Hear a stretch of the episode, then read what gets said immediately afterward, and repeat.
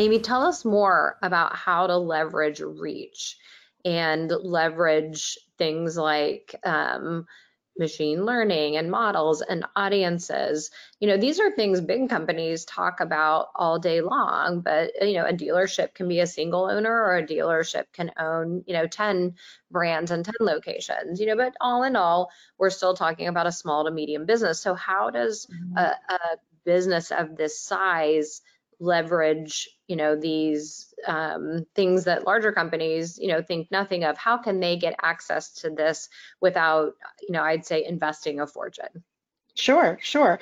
Well, a good agency will be able to, will have access to data resources that will be able to target um, in-market shoppers, first of all, people who, based on their online content consumption, uh, we can tell that they are in market for a car. Uh, so it doesn't rely anymore on have they been visiting lots. Do I need to do um, do I need to do um, geo geo tracking? Um, you you can tell by their online behavior before they even show up on a car dealer website. So this would be, you know, many people do retargeting of people who hit their website. This would be before that.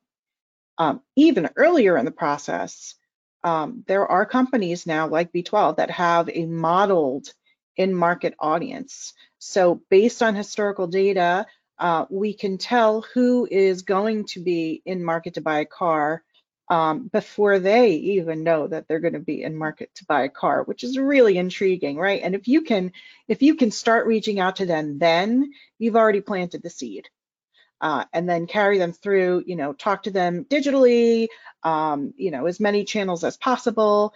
Uh, and then you will be front and center in their mind when they get to that decision making stage.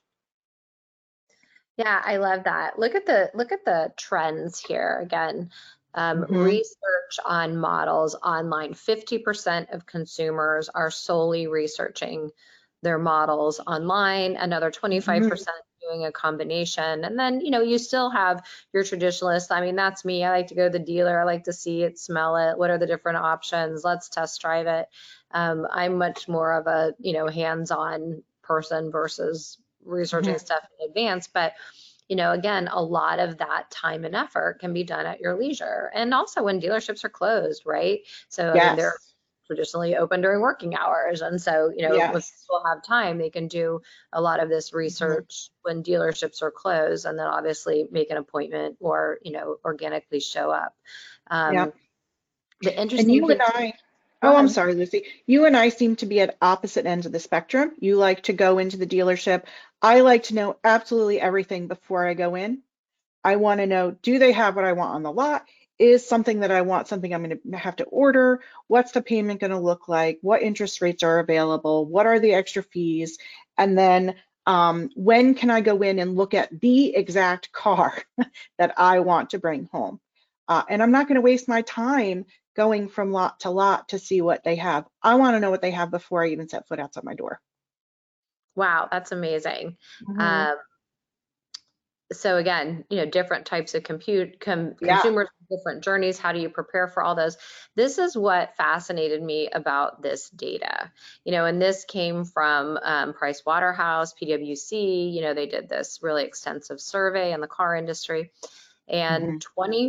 25% of consumers are in advance already either negotiating their financing or pricing you know, in advance before they even show up at the dealer. Mm-hmm.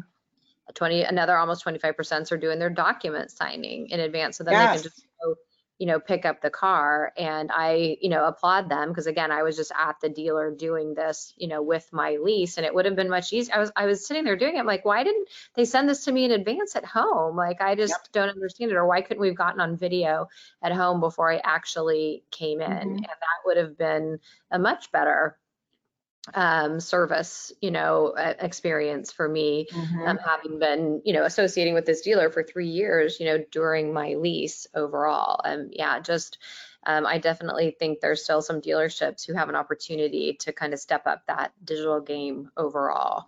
Mm-hmm. Um, but again, you know, planning, leveraging these types of uh, curated audiences and things is definitely an opportunity for for dealers. And like you said, at B12, you know, you work with large enterprise companies and even small single proprietor companies. So definitely something that is available to these Oh, yeah. small businesses. You know, they just really have to seek it out.